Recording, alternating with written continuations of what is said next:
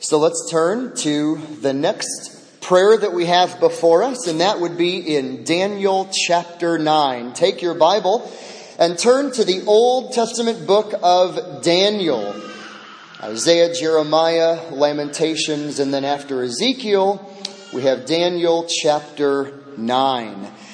Tonight, by the way, there's an outline on the back table. If you need one, you can do that. And before I read a little bit, just a quick little little announcement on the back table. You probably saw it walking in, but there are a handful of tracks that have come in. Uh, some of our favorites. One of them is the thank you tract. Take a bunch of those. I have a lot more downstairs, but take those back there.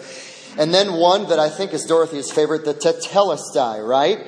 And uh, one, one of the things I love to say is, you ever heard of this word? Everybody says no. It's one of the best words in the whole world. Read it, and so they will. It is finished from John 19 30. But you can take those, and then there's the good test. Everybody says, I'm good, I'm good, I'm good, we're doing fine. And uh, the good test is a wonderful gospel tract that you can give to folks. And then there's one more. I forget what it is. Oh, the COVID. Who is to blame for COVID 19? So you can, you can have fun giving those out as well. The gospel clearly presented on the back of each of those. Okay, Daniel chapter 9. Let's get to the word and then we'll get to the prayer together, the prayer meeting, the Bible study, and the prayer meeting. In your outline, if you look at the top, here's the title for the study tonight A Prayer of Anguish to a Covenant Keeping God in a Time of Divine Judgment. Daniel 9, I'm going to work through a good portion of the chapter, but just follow with me. I just want to read the first five verses to begin. Daniel chapter 9, verses 1 to 5. Here's the word of the Lord. In the first year of Darius, the son of Ahasuerus of Median descent, who was made king over the kingdom of the Chaldeans, in the first year of his reign, I, Daniel, observed in the books the number of the years which was revealed as the word of the Lord to Jeremiah the prophet for the completion of the desolations of Jerusalem, namely 70 years. So I gave my attention to the Lord God to seek him by prayer and supplications with fasting, sackcloth, and ashes. I prayed to the Lord my God and confessed, and I said, Alas, O Lord, the great and awesome God who keeps his covenant and loving kindness for those who love him and keep his commandments. We have sinned. We have committed iniquity. We have acted wickedly. We have rebelled. Even we have turned aside from your commandments and ordinances. How do you pray in times of intense anguish? Not, not so much individually or personal moments of anguish. I'm not minimizing that. I'm not lessening that. But I'm thinking more of corporate, national, widespread, maybe even international trouble. Maybe you think of a national calamity or a global crisis or an international catastrophe. How do you pray in a time of intense anguish? How do you pray? When you're going through great hardship, yes, physically and emotionally and spiritually, how do you pray when anguish has taken over your heart. There was a time in Old Testament Israel when they were in exile. That is the occasion here when the Jewish people had been taken to the land of Babylon. And maybe for the people today, for believers today, for people in the world today, it's not so much national exile, but it could be Romans 1 type judgment of the wrath of God. Divine abandonment, that God would give a people over. In hardship, who do we hold on to?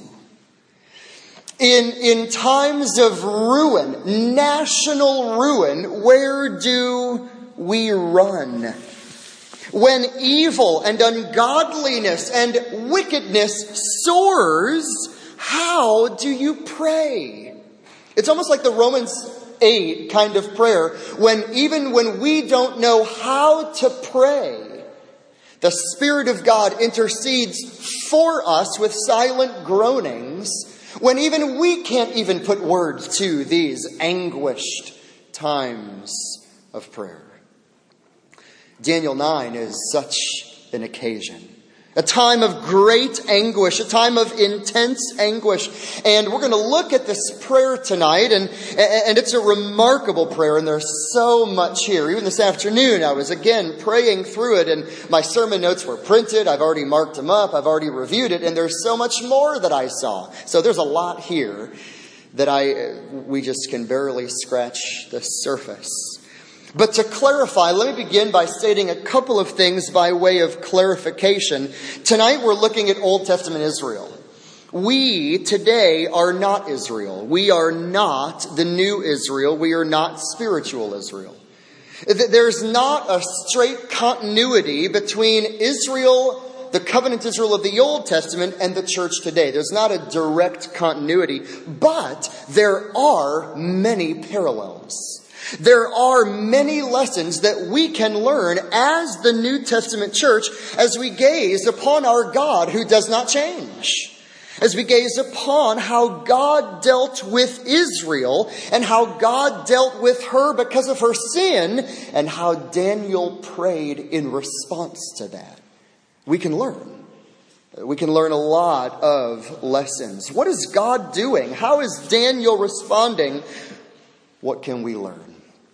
Well, Daniel chapter 9. Here we are sort of parachuting into the middle of the book of Daniel. Daniel chapter 9 is a chapter of prayer, but remember, Daniel is an older man at this point.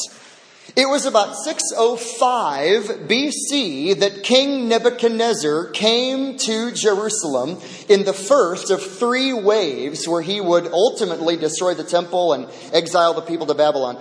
This is the first of those visits. When Nebuchadnezzar came to Jerusalem, he takes a number of Jewish people off to Babylon in that first wave, including Daniel and his three friend Shadrach, Meshach, and Abednego. They were probably teenage boys at the time. Now, Daniel is in Babylon. And of course, you know the book of Daniel. He rises to power because of his integrity. God was with him. God's presence uh, came to Daniel's aid, and God gave him visions and interpretations of dreams and so on. But Daniel 9 is one of the most remarkable one of the most important chapters, can I say it, in the whole Bible. It's one of the most important chapters in the whole Bible. I would open up commentary after commentary after commentary, and almost a handful of them all said the same thing. This chapter is one of the most important in the whole Bible. And, and as I was thinking about the whole chapter, here's the overview of the chapter. In verses 1 and 2, Daniel is reading and studying the book of Jeremiah. And then in verses 3 to 19, he will respond to his Bible reading with prayer.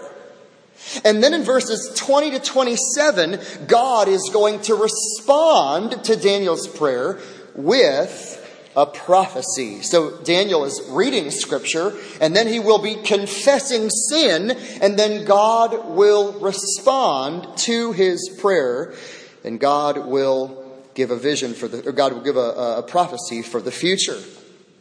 But just by way of introduction, look at your outline with me. I give just a couple of kind of big picture overview points regarding this prayer. There are so many details here. There are so many Old Testament scriptures that come into play here, but let me just bring you into a few points. Number one, this is a Godward prayer. This is a Godward prayer. This is a prayer to God for the glory of God. At the end of the prayer in verse 19, Daniel says, For your own sake, O Lord, you need to act. God, not for me, but for your glory. It's a Godward. Number two, in your outline, it's a repentant prayer. If, if you get anything tonight, this is a prayer of an anguished man who is confessing, he is repenting with the nation because of great national sin. Third, it's a theological prayer. This is a theological prayer. This prayer is centered on God it's centered on the Word of God and many, many, many scriptures that Daniel alludes to in the prayer. And it's centered on the truth of the character of God. It's also, fourth, a historical prayer. Daniel is, is even going to bring up Egypt in verse 15. He's going to say, God, remember when you brought your people out of Egypt? God, I know that you can do this. God, I know that you're faithful. He brings in historical occasions as well. Number five, this is an urgent prayer. This is an urgent prayer. This is a man with an intolerable burden. This is a man who doesn't just want to pray a few prayers. He says, I must be heard, and God, I beg for you to answer. An urgent prayer. We need you to act. Well, this is a wonderful chapter, so much here, but I want to give you some very pastoral and I want to give you some very practical lessons on this great chapter so that we will pray to our covenant keeping God in distressing times. So here are the three headings. They're very simple, and I've intentionally worded them this way just to make it simple and practical. Number one, study the scriptures. Number two, respond in prayer. Number three, anticipate God's answer. Let's walk through these. Number one will be brief. Number two will be very long. And number three, I'll barely even mention it and then we'll close. But, but uh, I want to I wanna focus really on point number two on prayer tonight in the chapter. But let's begin with number one study the scriptures.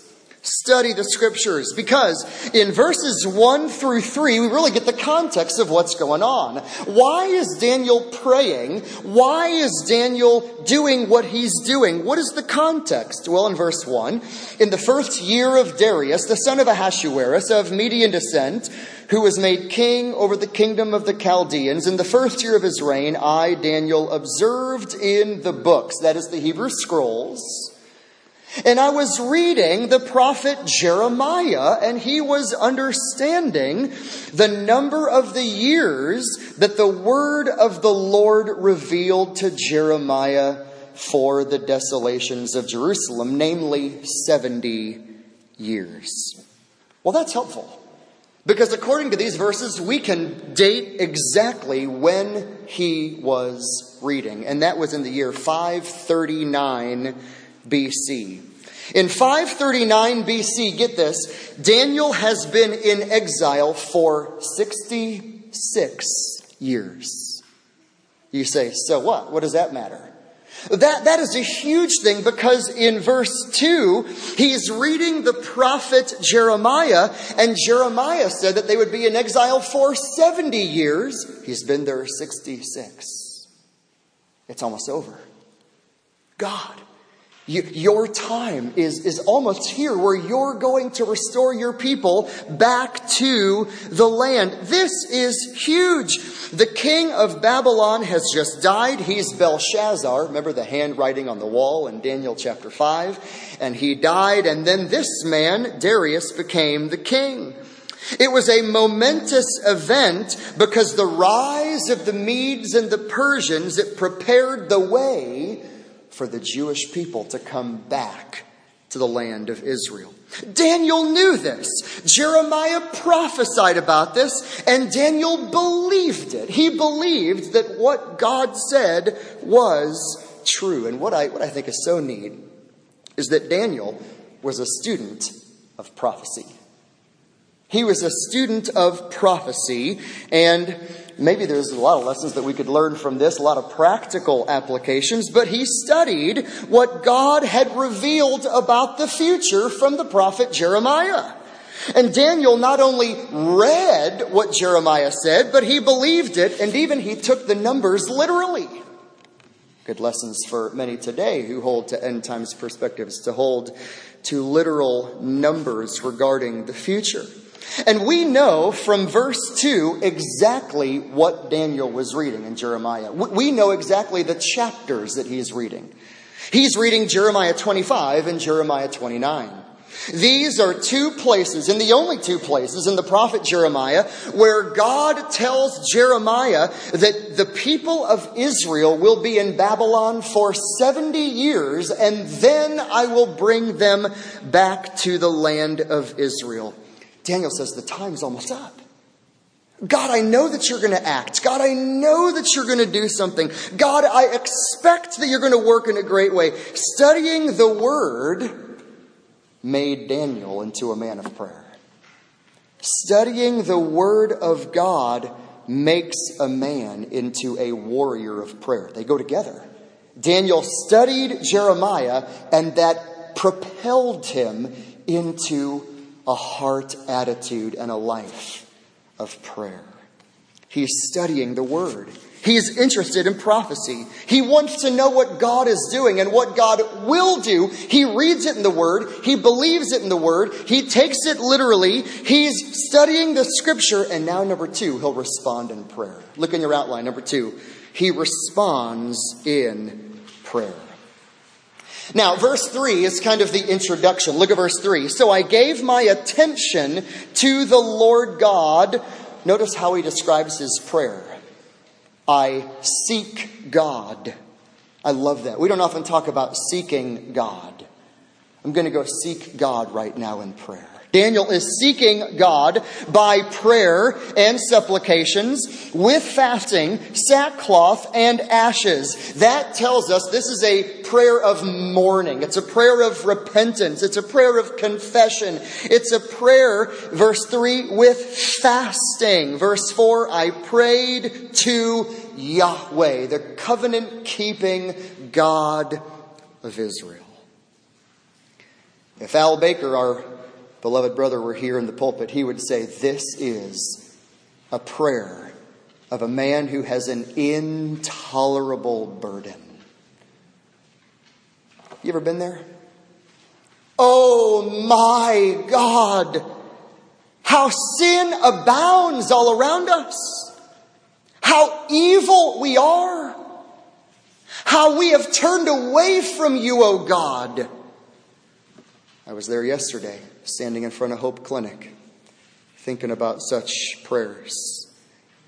We've refused to repent, O God. We've not returned to you, O Lord.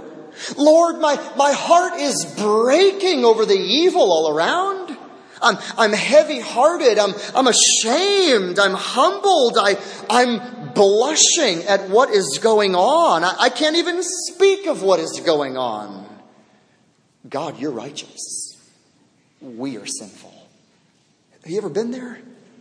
You ever been in such an anguished moment where you call out to God, really almost at a loss for words at times? Well, how does Daniel pray? How does he pray? In your outline, this is kind of the main bulk of what I want to convey tonight. How does Daniel pray? He studies the word, and then when he studies the word, he will respond in prayer. How does he pray? Number one, he begins by recalling the character of God. The character of God. Look at verse 4. I prayed to the Lord my God, and I confessed, and I said, Alas! In English, it's like saying, Oh, just this heavy hearted sigh. Lord, the great and the awesome God who keeps his covenant and loving kindness for those who love him and keep his commandments. What a great way to pray. God, you're great. And you are awesome. The Hebrew word could be translated, you are worthy of fear. But our English has, you're awesome. But you are worthy of fear. You, you are the covenant keeping God. You, Jehovah, have made a covenant with your people Israel, and you're faithful. It might appear like things are out of control right now, but God, you're faithful. And he even says in verse 4 that he is one who keeps his covenant and he keeps his steadfast covenant keeping love with those who love him. Let your eyes skip down to verse 9. Look at who else he describes God to be. Verse 9 To the Lord our God belong compassion and forgiveness. What a God! Daniel begins his prayer by recalling the character of God. Now, don't miss this. God is mad at sin, but God is also merciful toward sinners. And Daniel is going to begin this prayer of confession, this prayer of repentance, by recalling the character of God. May it be that in your prayer time and in my prayer time, we would begin, before we rush to supplications and all the things that we want, that we recognize, that we affirm, that we recall who God is. God, you're great. God, you're awesome. God, you're glorious. God, you are worthy of fear. You are the covenant keeping God. He recalls the character of God, but then he quickly, in verse 5 and following, he then moves to repentance.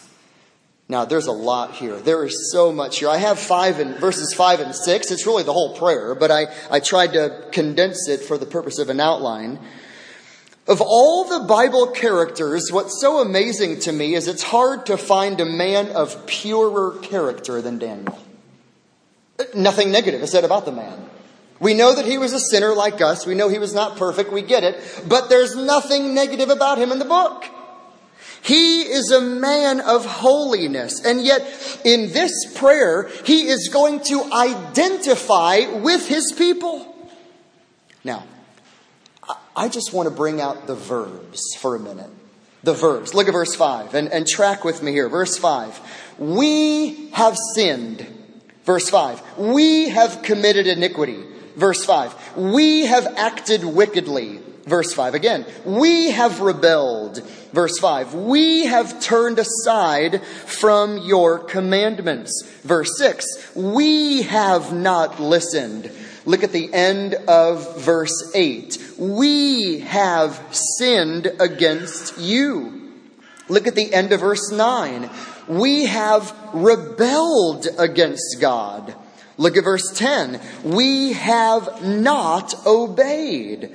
Look at verse 11. We, all Israel has transgressed your law. Look at the end of verse 11. We have sinned against you. At the end of verse 14, we have not obeyed your voice. In verse 15, at the end, we have sinned. We have been wicked. Okay, you get the point.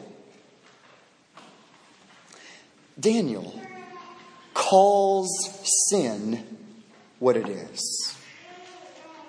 There's no slighting. There's no blame shifting. There's no renaming sin. He's not excusing sin. He calls it what it is. Our culture has gotten really good at renaming sin. It's not adultery, it's an affair, right? It's not drunkenness, it's whatever other term might be thrown around in our day. Daniel says, We've sinned. We have turned aside. We have not obeyed. We have been wicked. We have transgressed. He calls it what it is. That's the beginning of repentance. Acknowledging to God, not just renaming a sin and making it appear better, but saying, God, we have sinned. We have acted wickedly. Daniel, the righteous man, is confessing his own sin, identifying himself with the people. We have sinned and done this. You know what I think is such a great point of application here? Church family, there is another one who also came to identify with his people. Daniel identifies with his people and their sin. But there's another one who came to identify with his people, not merely in prayer, but to take the sin of his people, to identify with the shame by taking the curse of God for his people. That's our Messiah. That is our Savior. That is our Redeemer. He came as one of us to redeem us and save us from divine wrath. Well, notice how Daniel continues in verse 7. He's going to reflect on the current state of what's going on. What are the circumstances that are leading him to this anguished prayer? Look at the language of verse 7. Righteousness belongs to you, O Lord. God, you're righteous. God, you're holy. God, you're good. But to us, open shame. Literally in the Hebrew, the word open means before the face of God. It's not just open shame, it's shame in the face of God. That's what the Hebrew says. That's what Daniel prays. And he prays it again in verse 8. Open shame belongs to us, and indeed to our kings and our princes and our fathers, because we have sinned against you. Open shame. I don't know about you, but church family, can't we say that in our own day as well? God, you're righteous. God, you're holy. God, you're true. But, but in our day, in our land, there is open shame here. Shame and sin before the face of God. Notice how he continues in verse 10 nor have we obeyed the voice of the Lord our God to walk in his teachings, which he set before us through his servants, the prophets. Did you know there's something worse than God's judgment coming? That's bad. God's judgment is bad, but there's something worse. And that which is worse is that the people of God in exile have still refused to repent and confess their sin, even after they've been taken captive. They still have not returned to God. You know, interesting. I think there's a great application here for us. How do you respond when God brings conviction? You know, sometimes maybe if you read the scripture, or you hear a Bible study, or you hear a sermon, or, or you come across something, and you're convicted. You're convicted. And sometimes people say, man, you're, you're being so harsh. I feel judged. I feel condemned by you. Wait a minute. Is it that you feel condemned? Or is it the loving Holy Spirit who's using His Word to graciously and mercifully expose sin in your life. Not because he's angry and hates you, but because he wants to purify you and he wants to grow you. But sometimes we live in this culture of such feel good. I just want to feel good about myself that when I am convicted, I kind of translate that as you're condemning me. Daniel, Daniel understood this conviction he understood what God was doing and he responded rightly, but the people around him were not responding rightly. They were not returning to the Lord. Daniel didn't chafe at the conviction of God, he welcomed the conviction of God. God, do what you need to do to convict me, to grow me, to conform me more into the image of your great name. What is the current state? Daniel, humiliation, shame, embarrassment, brokenness. Can't you and I pray in a similar way. We're not in exile today. God, we have murdered millions of children in our nation. This is open shame before the face of God. God, we, we, have, we have propagated fornication, immorality beyond measure in nearly every possible platform, not only in our own nation, but around the world. Open shame belongs to us. God, we have enjoyed and found laughter and entertainment and violence from music and movies and TV shows to video games to killing and anger, and we laugh at it in our day. God, we, we have not turned to you, but, but so often we turn to anything or everything else or someone else other than you, oh God. This is where we are. Daniel has an intolerable burden in his heart. God, here's where we are. He d- does describe repentance in verse 13 as those who turn from iniquity and they give attention to God's truth. There's a twofold turning. You're turning away from iniquity and you are giving attention to God's truth. Both must be present for biblical repentance to take place. Daniel says that's what we need, but the people in exile are not doing that. And then in his prayer, look at verse 15. He says, And now, O Lord our God, you have brought your people out of the land of Egypt with a mighty hand, and you've made a name for yourself as it is this day. We have sinned. God, I remember when you delivered us out of Egypt. God, I know you can do this. God, I know that you're mighty. God, I know that you're powerful. He remembers what God has done in the past. You and I can do that. God, I remember what you've done in the scriptures. You brought revival to Babylon, to Nineveh. You brought revival to our own nation in a few centuries ago with Whitefield and Jonathan Edwards and the Wesleys who preached the word. You brought thousands of people to salvation in the, on the day of Pentecost. God, you can do this. And then Daniel prays. Look at verse 16. Here's his request. What, what, does he want? He's confessing. He's confessing. Now, what does he want? Verse 16. Oh Lord, in accordance with all of your righteous acts, let me now, let, let now your anger and your wrath turn away from your city, Jerusalem, your holy mountain. God, may your wrath turn away. Verse 17 continues. Now, our God, now, notice the staccato, the rapid fire, the one after another, the quick plea. Look at all the commands. Verse 17 Now, our God, listen to the prayer of your servant.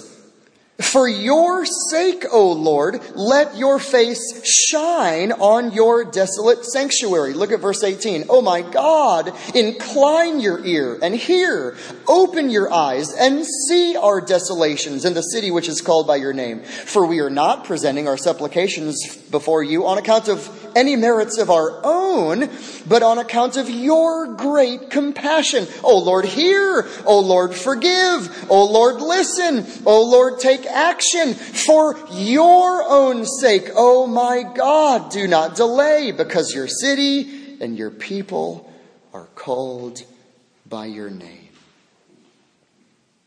You know, his prayer is for God to be glorified. God, for your name's sake, restore your people. God, for your own reputation, Bring us back to the land. I've read in Jeremiah, it's coming close to the time. God, fulfill your word. For, forgive us and restore us. You know what is really neat is Daniel built his strong prayer life on the sufficient word of God. It's good for me and you to do as well. Uh, how do you pray like this? How, how do we grow in our prayer life? You grow in your prayer life as you grow in your Bible reading life. As you study the scripture, you hear from God through the word, you respond in prayer, talking to God. That's communication, a two way conversation. God speaks through his written word. We respond in prayer. Daniel built his prayer life on the word. And we might even take this application biblical prophecy should bring us to our knees. Daniel was studying prophecy and it drove him to his knees. He was a holy man, a humbled man, an honest man a heavy hearted man. Well, he studied the word. He responded in prayer. Now, third in your outline, and I just want to mention this briefly in passing. Number three, anticipate God's answer. Why? Why do I say that? Because in verse 20, look at what Daniel writes. Now, while I was speaking and praying and confessing my sin and the sin of my people Israel, and I was presenting my supplication before the Lord my God, verse 21, while I was still speaking in prayer, then the man Gabriel, that's the angel Gabriel, whom I had seen in the vision previously, came to me in my extreme weariness by the time of the evening offering. That's 3 p.m. We don't know how long he prayed, but he evidently was weary in his praying. It probably wasn't a five minute prayer. Calling upon God, weary in his prayer life, three o'clock in the afternoon, and God answered his prayer even before Daniel was finished praying. He prayed, God answered. Daniel stormed heaven, and heaven came down. God answers. And what's so amazing is God gave him more than just an answer to a prayer. God gave him a prophecy of the rest of human history. This is why many commentators have said Daniel 9 is one of the most important chapters in all the Bible, because Daniel 9, verses 20 to 23, is Gabriel the messenger from God comes to Daniel and then verses 24 to 27, we have the 70 week prophecy. Oh, I'd love to get lost in all of the details here, but I can't. But interestingly enough, we just taught on this a couple of months ago, and that is online for you, working through this phrase by phrase.